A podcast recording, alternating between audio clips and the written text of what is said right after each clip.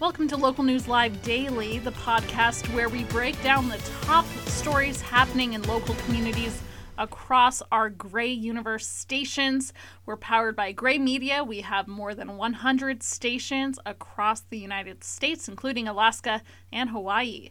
I'm Victoria Shirley, and today my co host Nick Lawton is out, so the podcast is going to look a little bit different today. What I'm going to do is I'm going to really go in depth with one news story that we cover today. It involves an 11 year old boy who was missing out of an Omaha, Nebraska suburb.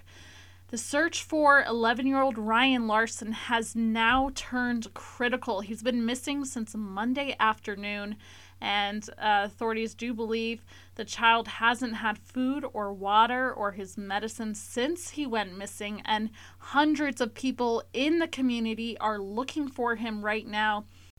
Marlo Lundak is a reporter with the NBC affiliate in Omaha, Nebraska, WOWT and we spoke with her about this search and she gave us plenty of insight even interviewed some people that were volunteering their time to make sure this 11 year old is found. So what i'm going to do is i'm going to go ahead and play that interview for you and you can find that interview on the facebook page of wowt you can also find more information on their website which is wowt.com all right i'm going to play that interview for you now we're following a breaking news story out of La Vista, Nebraska. That's a suburb out of Omaha.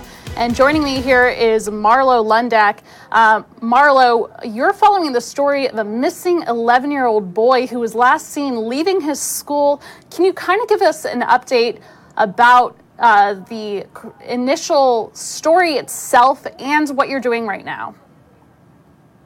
Yeah, so basically, Ryan Larson is an 11 year old. He went to La Vista West Elementary School. He goes to La Vista West Elementary School.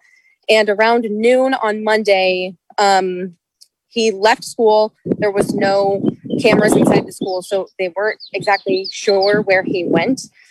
But he is high functioning autistic, and police have dealt with him before. They he has run away from home. He's tried to hide before, but never to this extent. So it's it's been this is now day three. So basically now we are in kind of the surrounding areas of his neighborhood of his school. He lives right by his school. So we're kind of in these marshy lake areas. Community hundreds of community volunteers are out here with us walking the trails just seeing if you know they can find him if they see him if they spot him. Because as I mentioned, he, you know, he's high functioning autistic. He takes medications. They don't know if he brought any food or water with him when he left. So it's getting pretty critical at this point. So that's kind of what what the story has come to be up until this point. And Marlo, I understand that several people in the community are joining police in this search. Uh, what has the feeling been like? How many people are you seeing out there? I see on the WOWT article on your website, it says about 200 people in the community have been searching. What has the, the feeling been like with the volunteers who are searching? You know, it's actually been really amazing to see the community support. And, you know, most of these people don't know Ryan. They don't know Ryan Larson. They don't know his family, his mom, his sister. So they're just genuinely concerned about his health and his safety, and they want to bring him home. Um, I'll turn my camera around if I can here and kind of show you. I'm just on a trail right now, but don't know. I hope that wind isn't blocking my sound, but there are some people like, you know, walking down into the tall grass areas, kind of searching, making sure that we're not missing anything. I've seen a couple police officers walking on the trail as well, but the community support has really been something that's been, you know, so incredible to see throughout this whole process. Like I mentioned, you know, most of these people don't know him, but they know that he's got some health concerns that, you know, they know that he needs to come home soon. So it's been hundreds of people. I would estimate yesterday, I would estimate probably 300 people helping search the neighborhoods uh, close to where he lives and where he goes to school. And then about 130 here in Walnut Creek in Papillion, I would say there's about 150 people. So it's been a, just a huge amount of support, and the police couldn't be more thankful. You know, while while we're out here doing this, while community volunteers are out here doing this, they're helping in other avenues. You know, they're talking to his mom. They're going through, you know, his online history, all that kind of stuff. So it's been a, just a huge outpouring of support for Ryan. And I understand that police, they've been holding some meetings talking directly to these volunteers. Were you at that meeting earlier this afternoon? And any new information from that meeting? Yeah, pretty much. Um, there's they don't have a whole lot of updates. They like to keep everybody in the loop, which I think you know the community is really grateful for. But everybody was a little bit confused about why we were coming out to Walnut Creek today. This is about, I guess, eight miles away from where he lives. But they were telling us that we're searching Walnut Creek and Prairie Queen, another dam site, um, because you know his family comes to these spots a lot. So they believe that he's comfortable here, he feels safe here, he knows these areas, and you know they know that he likes to hide from police. They know he knows that they know that he likes to hide from his parents, from his siblings, from strangers. You know he doesn't want to be found, but we're here in these areas because they think that he feels comfortable here and he could be hiding in the tall grass or in a tree or you know hanging out close to the water so that's kind of why they told us that we were out here in these areas for today. And did they give you any updates too? I, I see that uh, there was a spot a possible sighting of him at a library. Do you know anything more about that that you could tell us? So there was a person who contacted police and said that they took pictures of a boy who they he thought might be Ryan um, yesterday afternoon. Right now, police aren't really sure if that is a credible sighting. They they're telling us that the last credible sighting was Monday at 2 p.m. shortly after he left school. So he left school around noon, and there was a sighting um, by a I think it was a local gas station by his house that caught him walking by on the security camera. So as of right now, the last credible sighting, according to police, was Monday at 2 p.m. So it's it's been quite a while at this point. And I read a tweet that you had tweeted out a few hours ago talking about how this is considered critical. This uh, search is now critical. Can you kind of explain why? Why do police consider this critical? Um, is he on medication, or um, what? What is really creating an urgent situation, other than the fact that it's been a couple days now? Yeah, so I, I kind of mentioned it earlier, but you know he's high functioning autistic. He has I, his family tells police that you know he takes medications daily to to help him control his behavior behavior or whatever else it may be. They they have mentioned a couple times that he might be prone to having seizures.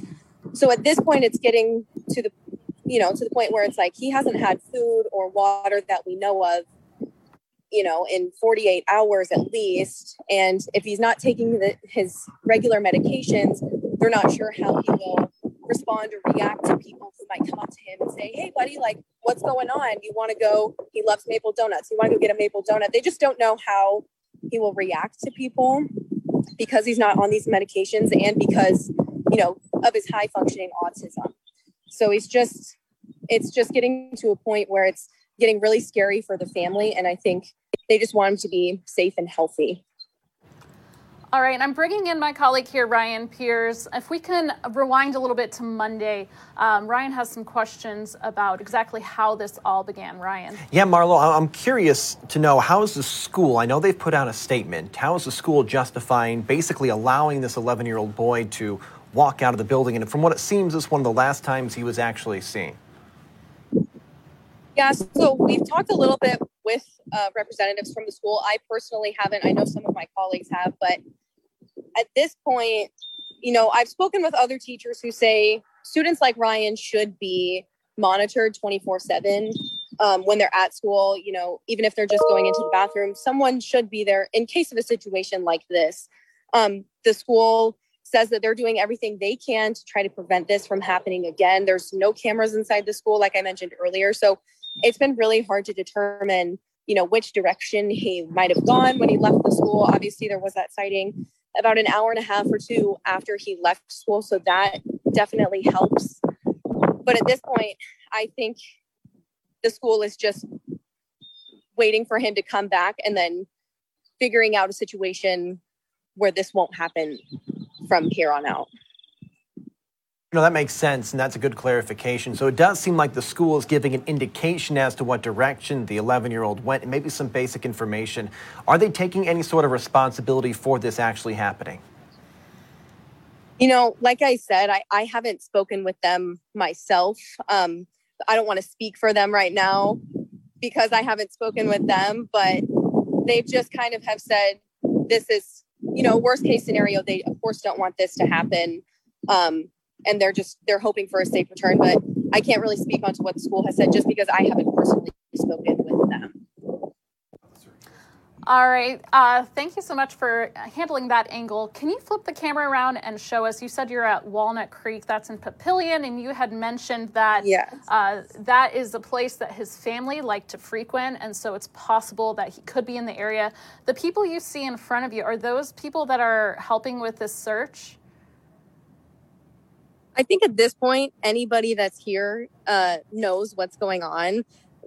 A lot of times there are people walking through i don't know if you can see there's kind of a pathway here. There are lots of people walking down into these you know kind of off the regular trails here you know just combing through the tall grass and seeing you know maybe he laid down maybe he is resting or just you know hiding. So there are tons of people out here. I know you can't see but way far away on the other side of the water there are lots of people over there walking through the grass i'm kind of in a spot right now where it's pretty relaxed. There's not a lot of people around me. I'm staying kind of close to the community, um, you know, where they touch base, where they had their community meeting earlier.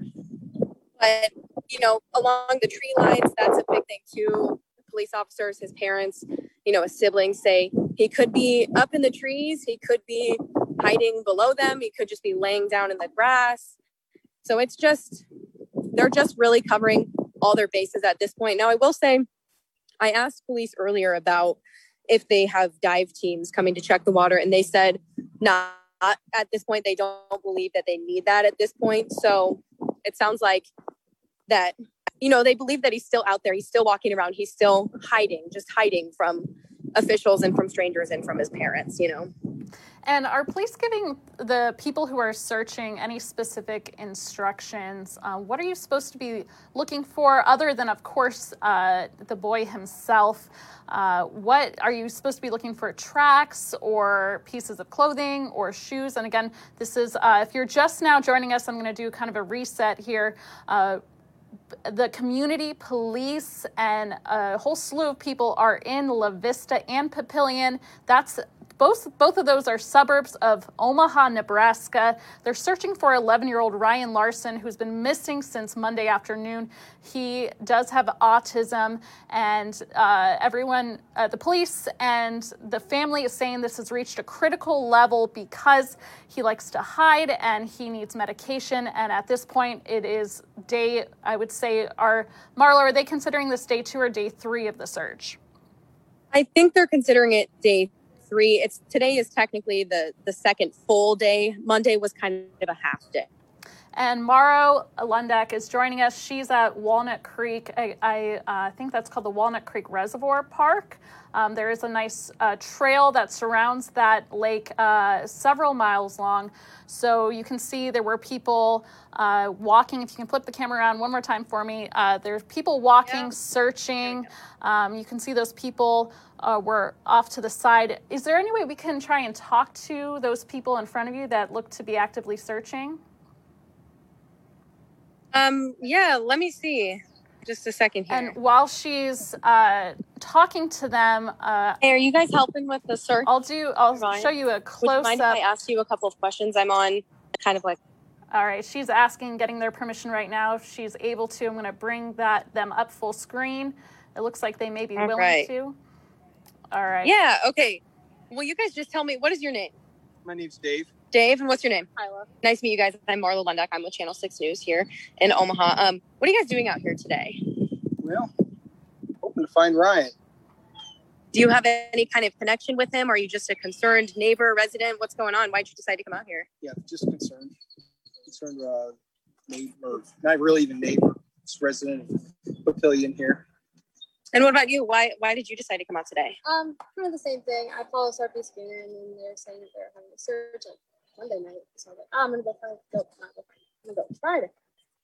Um, and then they just continue to ask for people to come here. So continuing to help, I guess. And there's been, you know, tons of people helping with these searches. What does it mean to you to see this community support? I mean, how does that make you guys feel? Well, it, uh, I think it, you know, it just speaks to the kind of people who live around here. Uh, it's, it's wonderful to see. Um, you know, like I say, it just really speaks to the people who come together and uh, do their best to help find this missing boy. How concerning is it that you know we're going on day three now that that Ryan hasn't been you know brought home? How concerned? How concerning is that for you? Um, it's very concerning. I think you know, he doesn't have experience being out by himself. Like I don't say in the woods, but you know, not without his family. And if he doesn't have water, I don't want to say time is running out. Yeah, absolutely. Hey guys, thank you for chatting with me. I really appreciate it. I know it's kind of on the spot, but I, you know, I really appreciate it. Thank you for being out here and helping with the search. You guys have a good one. So yeah, you could hear that, you know, there are just tons of people out here that are concerned for Ryan's health and safety. And, you know, like I said earlier, most of them don't even know him. So it's been really nice to see that community support and, you know, neighbors just wanting to help neighbors. Yeah, definitely. Thank you for trying or for getting that uh, sound, those sound bites from those people that are searching. Uh, another point that uh, your colleague Lee Waldman tweeted out, uh, she said that police um, not only are asking people to search the outside areas, but I understand police are also asking people to search inside their homes. Do you have any more uh, insight as to why uh, that is? Why are they asking people? I guess she tweeted out they're asking people to check their backyards, sheds, and anywhere a child can hide. Um, what can yeah. you expand a little bit more about that?